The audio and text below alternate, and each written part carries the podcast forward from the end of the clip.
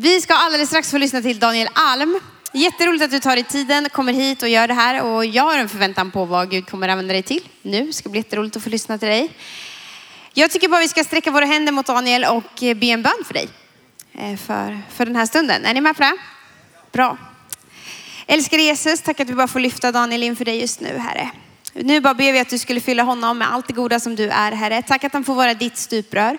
Tack att han får, ska få tala ut de orden som du har lagt på hans hjärta med frimodighet, Herre Jesus. Jag ber att ingenting ska få hålla honom tillbaka. Bara välsigna honom i det han ska få stå i just nu, Herre Jesus. Jag ber att orden han talar ut verkligen ska få komma till liv i våra hjärtan, Herre. Att det ska få leda till konsekvenser, att vi får växa närmare dig, Herre. Jag ber om din rika välsignelse i ditt underbara namn. Amen. Tack Daniel. Tack Malin.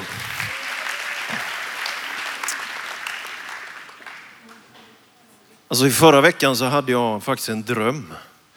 Och jag kände när jag vaknade till ur det där momentet att det har med den här samlingen att göra.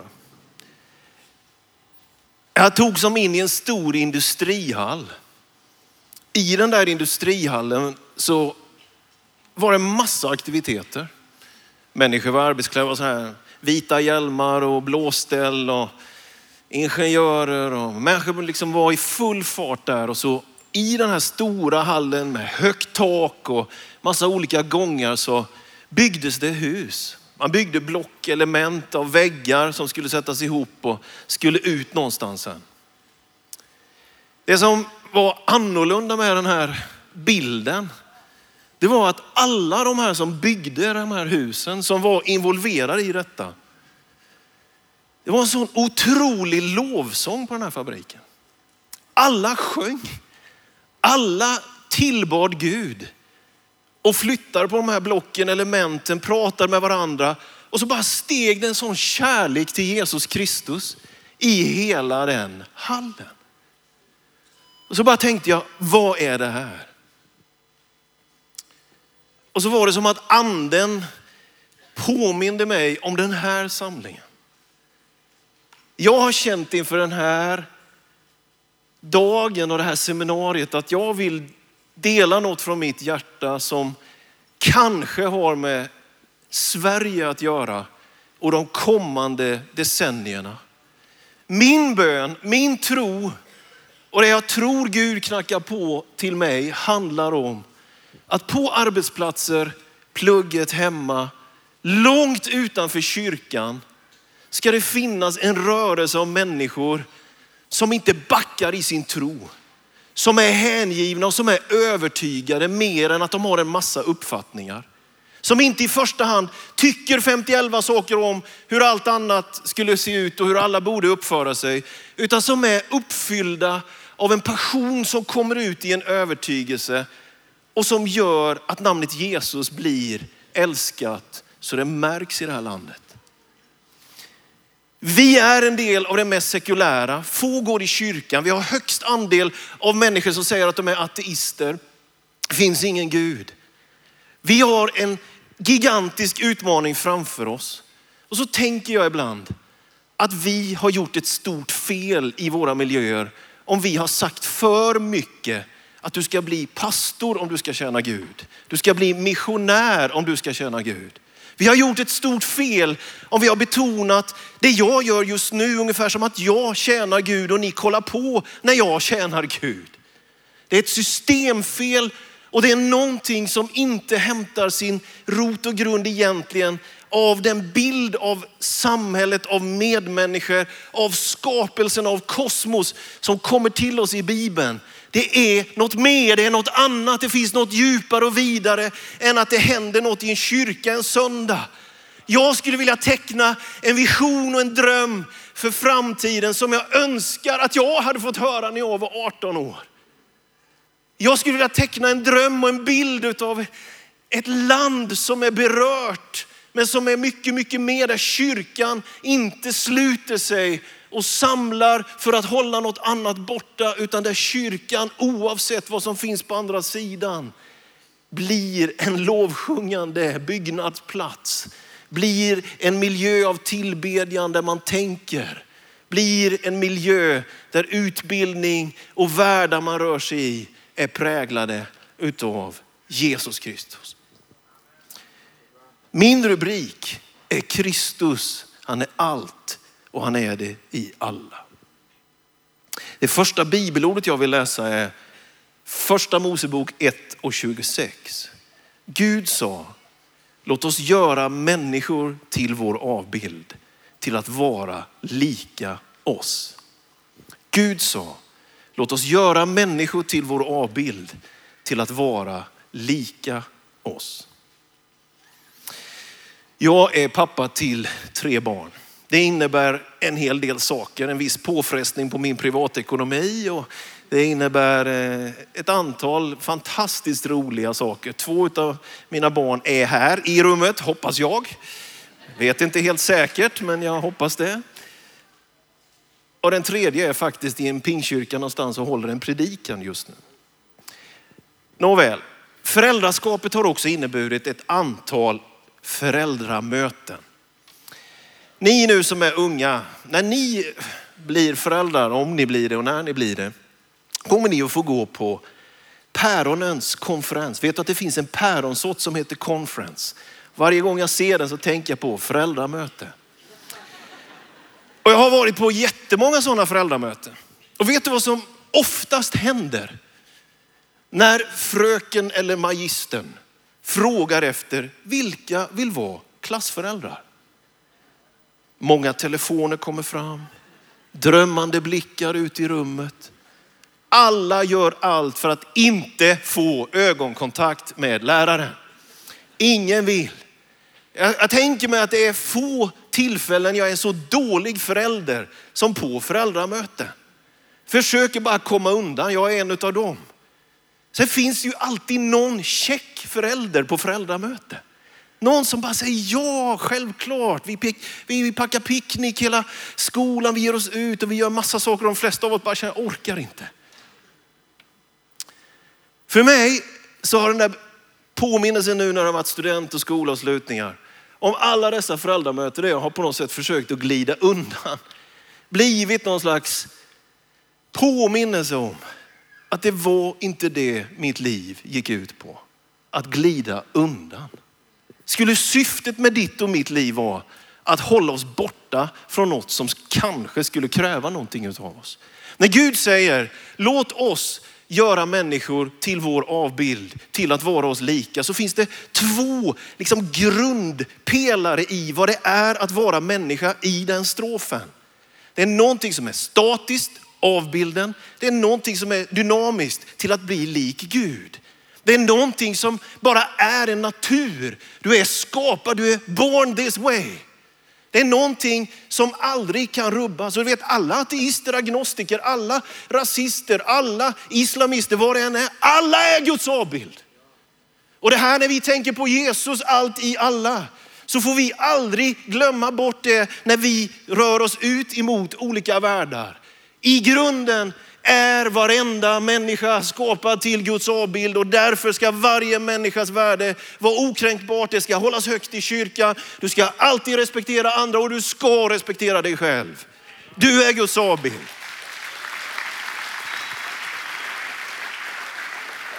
Och därför gör vi inte insatser för att bli älskade, vi är älskade. Därför gör vi inte insatser för att andra runt omkring oss har vissa övertygelser som vi vill bekräfta. Vi gör insatser för att vi har en övertygelse. Det finns en skillnad i hur man närmar sig det här livet. Och så säger då Gud till att vara lika oss. Här kommer det som du kan påverka. Du är skapad till Guds avbild för att en dag stå inför Guds tron. Och målet och visionen är att du och jag då ska vara så lika Jesus Kristus som det bara är möjligt. Och här kommer din beslutsamhet in. Det du gör av livet kommer att kunna påverka detta. Du är någon som också är på väg att bli någon. Redan när du blev till i moderlivet var du och är du en människa. Men det är klart att du har vuxit sedan dess. Förhoppningsvis har någonting förändrats i mitt liv från det att jag var fem år till 45 år. Någonting av en progression och en utveckling som förhoppningsvis har lett till någonting. I den här versen finns också relation, plural. Gud som säger låt oss göra människor till vår avbild. Kyrkan har mejslat fram en förkunnelse, en övertygelse som finns i missionsbefallningen och som vi repeterar varenda gång vi döper någon i vatten i våra kyrkor. Jag döper dig i Faderns, Sonens och den helige Andes namn. Det finns genom historien att gudomen uppenbarar sig och möter oss som varande en. Men det finns en nyans, det finns en helhet utav vem Gud är. Det här kan man egentligen inte fullt ut förklara. Ingen av oss kan boxa in och beskriva Gud fullt ut. Och det är väldigt svårt att beskriva oss själva också. Men en sak vet jag. Att om du försöker förklara den kristna tron och treenigheten fullt ut så kommer du att förlora något av ditt sinne och din brightness. Det är svårt. Men om du förnekar det så kommer du att förlora något av ditt hjärta. Det är som att vi inte är skapade för att kunna oss fram. Att vi primärt inte är skapade för att vara de smartaste och de bästa. Något elitistiskt över oss. Det är något annat som grundlägger vår existens. Gud ville dig och mig för relationens skull. For the sake of love. Det finns egentligen inget större skäl till att du existerar än att du är älskad. Och att Gud som säger låt oss göra människor till vår avbild inte har någon större eller mindre vision med ditt liv än att få vara med dig. Och det räcker till en hel värld. Det sträcker sig vidare. Det finns någonting som är där som ligger nedlagt som en grund, en förutsättning. Och så finns det en massa möjligheter och för den delen också problem. Vet, jag tänker att den kommande generationen i svensk kristenhet, i den svenska pingströrelsen, min bön är att ni inte ska sitta på päronkonferenser och dra er undan. Jag tror att det som ligger framför nu skulle kunna innebära en helt annan fas. Där man är rotad och grundad i kärleken men längtar efter att den ska få utvecklas både i sitt eget och i andra människors liv. Min nästa rubrik är att Jesus samlar medan hatet skramlar. Det finns så mycket som vill få oss att gå igång på olika saker. Vi ska tycka en massa, vi ska ha uppfattningar. Men i relationen med Gud som har skapat oss för att bli honom lika. Som är, för att citera C.S. Lewis, så allsmäktig att han gav oss den fria viljan. Han är så allsmäktig så att han gjorde oss inte till zombies eller robotar. Han är så allsmäktig att han gav oss en fri vilja. I det kommer du alltid att utsättas för en massa vägval. Väldigt mycket kommer larma och skrämma och försöka få dig och mig att reagera. Det jag är ute efter idag, det är att det skulle finnas en kristen rörelse som inte bygger på en massa åsikter och uppfattningar, men som är djupt rotad i en stark övertygelse om en kärleksfull Gud som gav sitt liv på ett kors en gång. Som samlar och inte splittrar och som har en vision för hela skapelsen. Han älskar församlingen, men församlingen är också till för hela den här världen. Det finns någonting som samlar, det finns något som skramlar. Så här skriver Paulus i Kolosserbrevets första kapitel från vers 13 om denne Jesus Kristus. Han har frälst oss från mörkrets välde. Han har fört oss in i sin älskade sons rike. I honom är vi friköpta och har fått förlåtelse för våra synder. Han är den osynlige Gudens avbild. Förstfödd före allt skapat. Ty i honom skapades allt i himlen och på jorden. Det synliga och det osynliga. Tronfurstar och herradömen. Makter och väldigheter. Allt är skapat genom honom och till honom. Han är till före allting och allt består genom honom. Han är huvudet för sin kropp, församlingen. Han är begynnelsen, den förstfödde från de döda, för att han i allt skulle vara den främste. Gud beslöt att låta hela fullheten bo i honom och genom honom försona allt med sig. Sedan han skapat frid i kraft av blodet på hans kors. Frid genom honom, både på jorden och i himmelen. Och när jag läser de verserna om gudamänniskan Jesus Kristus så vidgas min tanke. Vidgas min tanke. Så fylls hjärtat av en bild av någonting som är mycket, mycket större än att lyckas med någonting själv. Någonting som är mycket, mycket mer än att bli en framgångsrik person på något område.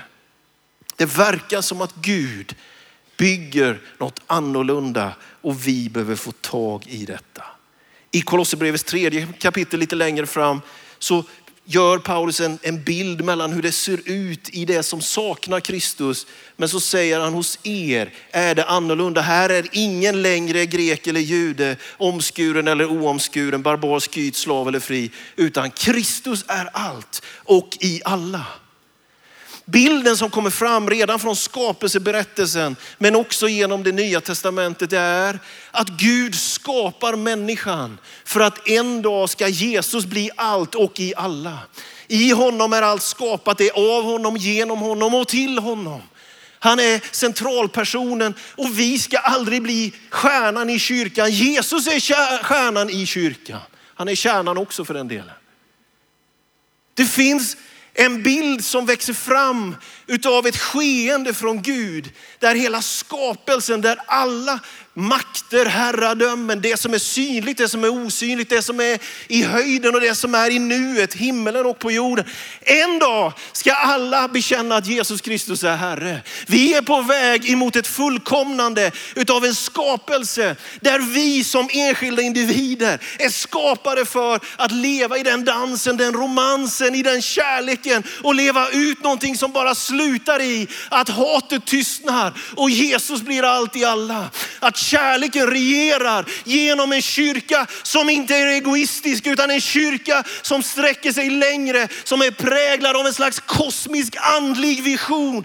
Att hela skapelsen ska upprättas i det namnet Jesus Kristus.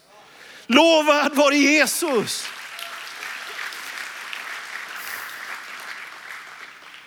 Och du kommer ha hur många orsaker som helst att lyssna på ett skrammel. Du kommer bli felaktigt behandlad. Ömma tår, sparkar på smalbenen och vassa armbågar förekommer. Min disclaimer. Finns nog ingenstans som jag har fått så mycket stryk som i kyrkan och tyvärr delat ut ibland onödiga kommentarer. Allt det där som min svaga karaktär ibland leder mig till att göra. Du kommer ha hur många orsaker som helst att bli publik, att bli del i en enkät, och bli en del i ett tyckande. Men jag tror Gud kallar oss in i en slags fabrik av lovsång och byggande. Av tungomålstalande, alltså karismatik, liv med i den helige ande och tänkande. Av tillbedjan och hårt jobb. Jag tror att Gud vill resa upp en ny generation som inte fastnar i ett slags beskådande bara. En slags förutsägande konstaterande utan som på riktigt förstår Gud har tänkt att upprätta den här världen. Gud har tänkt att föra allt fram till förvandling. En dag ska Jesus bli allt i alla och jag vill vara med i det. Jag erbjuder dig inte ett egoprojekt. Jag erbjuder dig inte att ingå i någonting som ska göra dig liksom glad och happy clappy i första hand. Jag erbjuder dig att vara med och förändra Sverige. Jag erbjuder dig att komma med rättfärdighet där det råder orättvisa. Jag erbjuder dig att vara med och leva för något större än att ha lite kul några minuter. Därför att Jesus är på väg att bli allt i alla. Det var det det handlar om redan från början. Och det är det som våra liv ska sluta med, inte ett föräldramöte där man bara drar sig undan. Snacka om päron.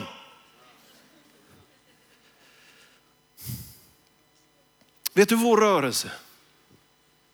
Den heter pingströrelse. Ibland använder vi ordet pingstväckelse. Och det är två ord som vi på något sätt bollar med eller hanterar. Pingstväckelse, det, det är för alla. Det är Gud som ger helig ande oavsett kyrklig etikett. Oavsett var man firar sin gudstjänst. Vi äger inte den heliga ande även om vi betonar pingstdagens händelse att anden kom. Vi äger inte det men vi betonar det. Vi är en del av pingstväckelsen att Gud blåser, låter sin eld brinna. Så är vi också en rörelse som bygger församlingar med ett visst sätt att döpa, ett visst sätt att leda, ett visst sätt att läsa den här boken, betona vissa saker. Jag tänker att vi ska vara trygga i vår identitet och vara väldigt mycket pingströrelse. Jag älskar det, det är mitt liv. Jag lägger min energi in i det. Men jag älskar ännu mer det som är pingstväckelsen. Det som bryter varenda barriär. Det som inte vill veta av någon elitism av att vara bäst och störst och starkast. Utan som bara längtar efter lite till. Ännu en människa att nå, ännu ett, ett hjärta att försöka beröra. Jag älskar det som är vinden, elden och vattnet. Jesus är samlingen. Den helige ande gör allt för att dra människor till Jesus. Och då vill jag säga till dig att vara en vän av pingsten. Låt dig fyllas av helig ande. Låt inte det leda till flum. Att du springer runt i olika kyrkor och inte bryr dig om vad din pastor säger. Var del av pingstväckelsen och pingströrelsen. Var inte en person som alltid glider runt. Men inse att det är aldrig vi som kontrollerar vad Gud får göra och inte göra. Vinden blåser vart den vill. Det är inte vi som fångar vinden, den fångar oss. Men det ska inte leda till slöhet, lojhet, slapphet. Vi lägger vår energi i hans mäktiga kraft genom den heliga ande. Du kan gråta dina tårar i famnen på honom som gråter över både Jerusalem och en hel värld. Du kan ge ut av det som är din kreativitet och din kunnande och din förmåga i handen på en Gud som bygger någonting både för dig och din familj och din församling, men också för en hel värld. Människor du aldrig kommer träffa, sammanhang du aldrig kommer riktigt förstå dig på, men Gud är där. Det är någonting större. Då vill jag säga, och det är en slags nästa rubrik, för att någonting på riktigt ska hända, tänker jag, att du behöver se det så här. Var inte rädd för att göra fel. Satsa på det som är rätt. Är inte det samma sak tänker du? Jag skulle nog ändå vilja säga att orsaken till att allt för många i min generation i kyrkan i Sverige är på något sätt lite halvloja och inte alltid längst fram och bär och drar och kämpar för Guds riket, för församlingens bästa, allt det här. Utan det har blivit mycket kanske som tar uppmärksamhet, karriär, driva på, fixa ett skönt liv typ. Orsaken ibland, jag säger inte att det är hela svaret, men det är att vi ibland har haft en betoning på att på något sätt i vår förkunnelse och i vårt agerande leva rent. Att inte göra några fel. Att vi på något sätt ska upp till någon slags nivå av renlevnad och högstående moral som gör att vi möjligen skulle kunna bli använda av Gud. Och så har allt för många tröttnat och snubblat och det blev fel och det blev inte så perfekt så tyckte man också till slut att det blev lite hyckleri och folk lever lite dubbla liv och allt det där som kommer och så blir man ännu en av dem som tittar på. Rädslan för att göra fel tog över, passiviserade och placerade en på någon slags åskådarläktare. Vet du, min bön för dig och för er föräldrageneration, för min generation, det är att vi skulle få ett skifte på det här området. Var inte rädd för att göra fel. Tänk inte att om jag nu bara skärper mig, om det nu blir lite och sen lite till och sen om jag fattar lite mer av någonting av eh, hebreiska verb i Psaltaren brukar användas. Alltså om jag bara kan mer, om jag bara sköter mig mer och inte tänker några dumma grejer och allt det där då kanske. Vet du vad som skulle behövas? Det skulle behövas en kristen rörelse som inte håller på på det sättet och betonar sin egen kompetens och sin egen karaktär hela, hela tiden så inget händer. Skulle behövas lite riskbenägenhet. Skulle behövas lite kallelsemedvetenhet. Skulle behövas liksom ett större tänkande att vi ingår i något som Gud bygger och han har valt att använda oss. Vi fattar inte alltid och vi gör inte alltid rätt. Men vi har förstått att det finns någon där som älskar både oss och alla andra. Vi kan kan inte sitta still med risken att vi skulle göra något fel. Det måste komma nya kyrkor i Sverige. Det måste kunna resas upp nya ledare som inte är motiverade av att på något sätt klara det och klara livhanken. Utan som på riktigt vill bli ledare i sin kultur. Som på riktigt vill satsa någonting. Det är väl mycket bättre att satsa på något och missa som en riktig människa, höll jag på att säga. Än att aldrig testa.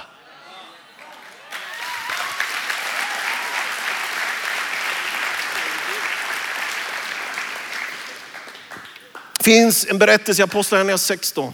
Aposteln Paulus reser runt i nuvarande Turkiet. Jesu ande hindrar honom.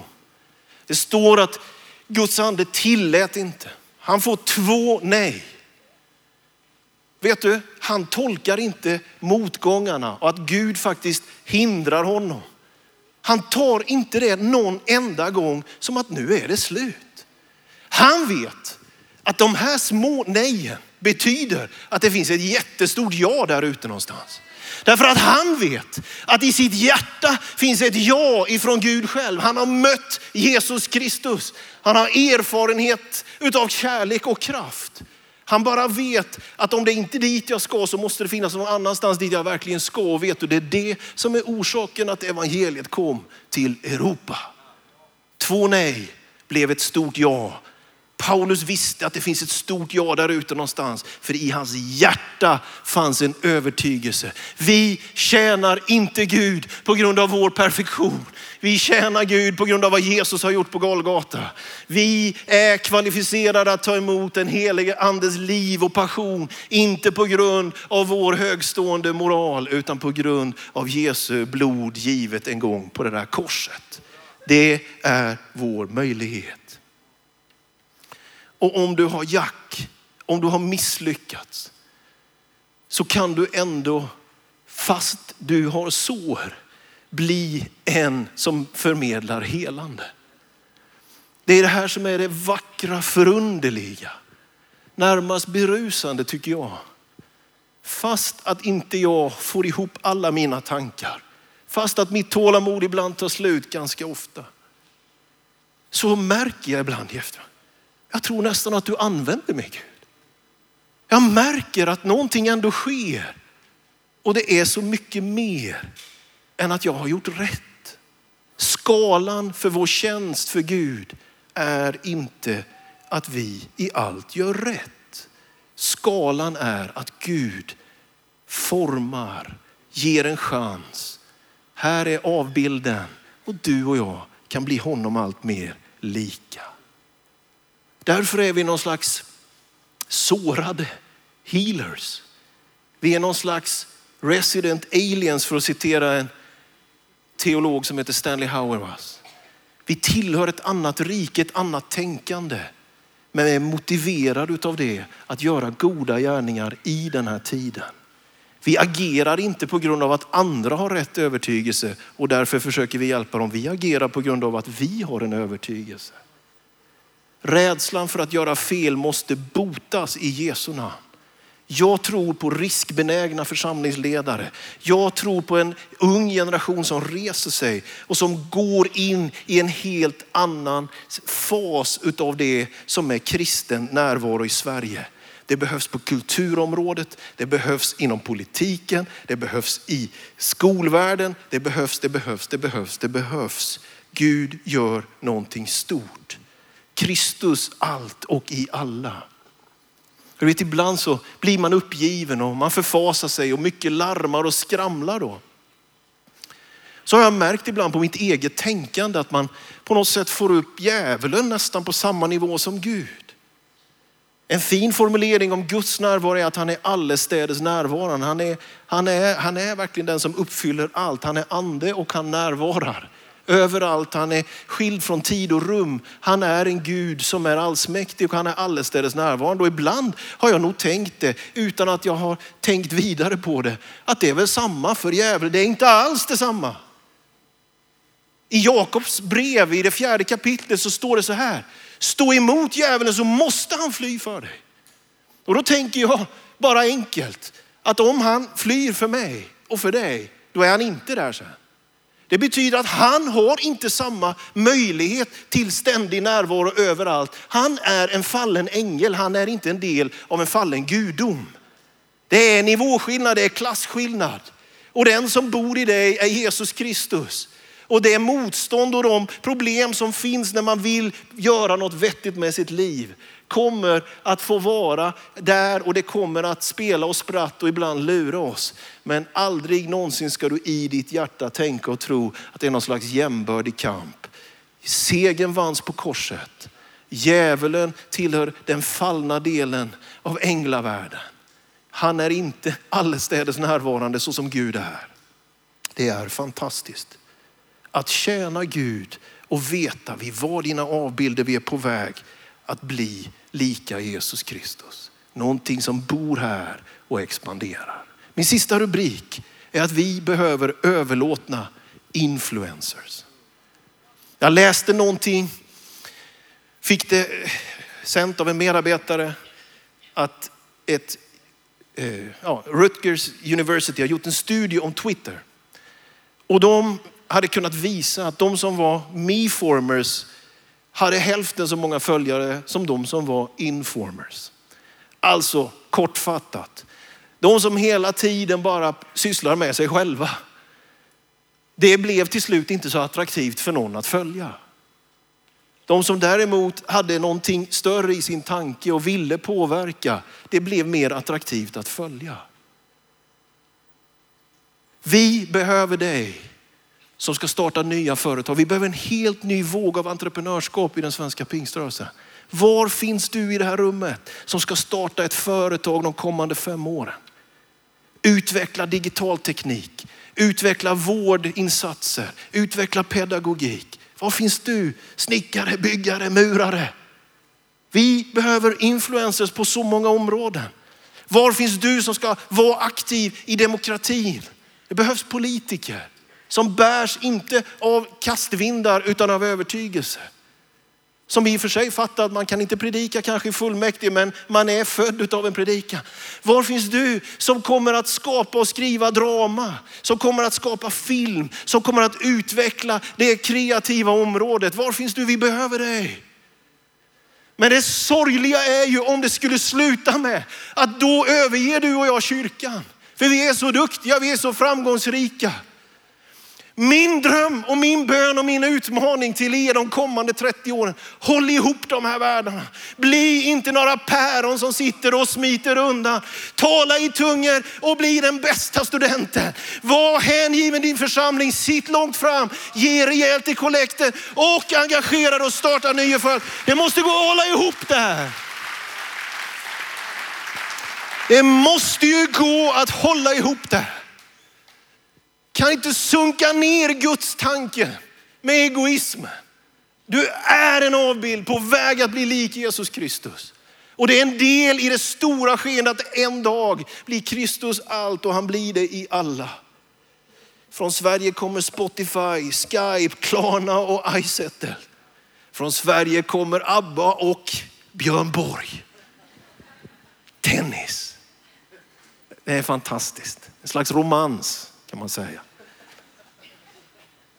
Nu har ju ni chansen. att Sätta märken i detta. I den där fabriken som jag såg framför mig så bara sjöng man Worthy is the lamb. Värdig är Kristus. Om du ska bli en me-former, bygger du ditt företag. En informer får använda bara den bilden här idag. Sprider något annat.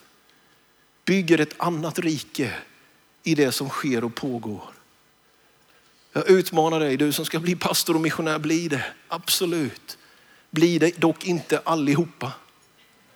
Alla kan inte vara i kyrkan så att säga. Vi behöver dig som influencer. Gud använder dig som influencer. Men gå aldrig bort dig och bli en miformer där ute och spela from i kyrkan. Var en hel människa. Du är en avbild på väg att bli mer lik Jesus Kristus. Själva game changern i allt detta, det är ju den helige ande. På pingstdagen så händer någonting som är en flamma, som är ett bönespråk och direkt blir kyrkan utåtgående. Man hade varit bakom lås och bom, nu vill man ut. Man hade varit tyst, nu hade man något att berätta. För att den här avbilden ska bli lik Jesus Kristus så ger Gud dig helig ande. Och jag tror att han vill göra det i detta nu. Ska vi stå upp över hela Nyhemshallen här. Be tillsammans. Jesus Kristus är här. Och han ger helig ande för att han älskar dig.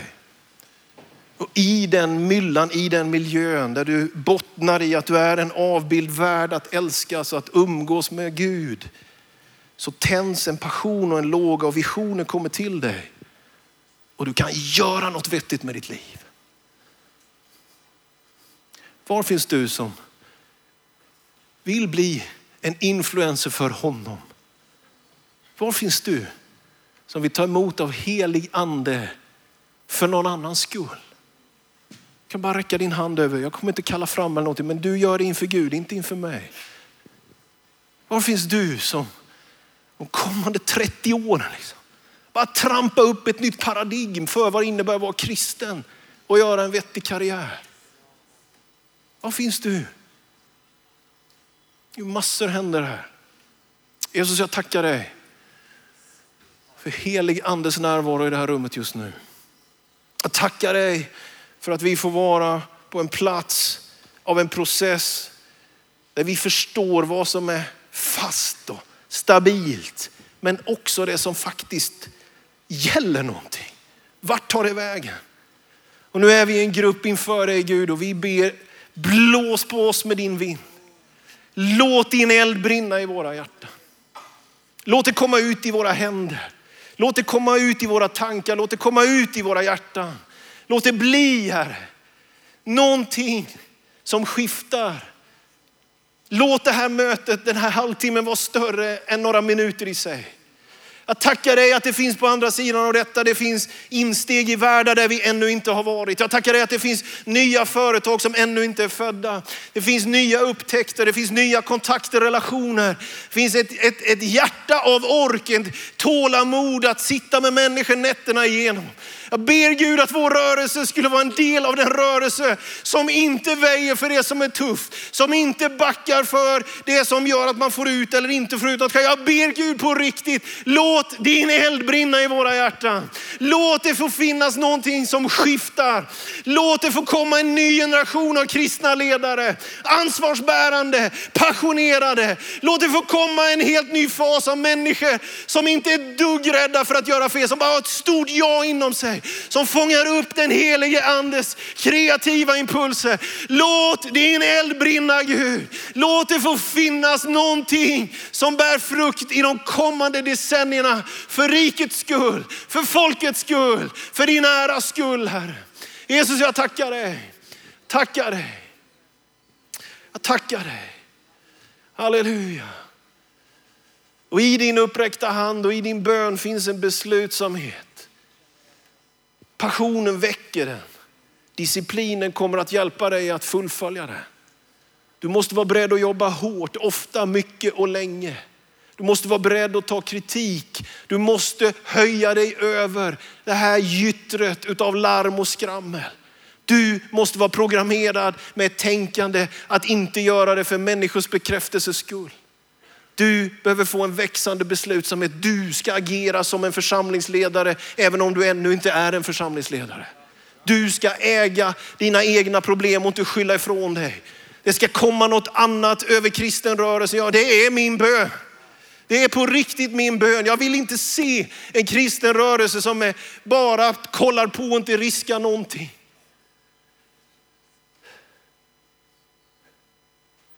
Gud. I sommar ska jag tala på, jag tror det är sju sommarkonferenser. Olika karaktär. Och vi längtar och tror och ber att Gud gör någonting vackert i det här landet den här sommaren. För mig, kanske jag tänker att jag i och med det här har hållit åtminstone min sommars viktigaste tal.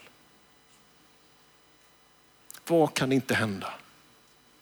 Om 15-åringar, 20-åringar, 25-åringar, 30-åringar och så vidare får något beslutsamt i blicken utan att hjärtat blir hårt och kallt.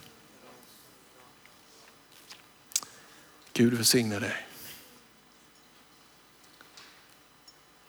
En dag blir Jesus allt i alla. Amen. Amen.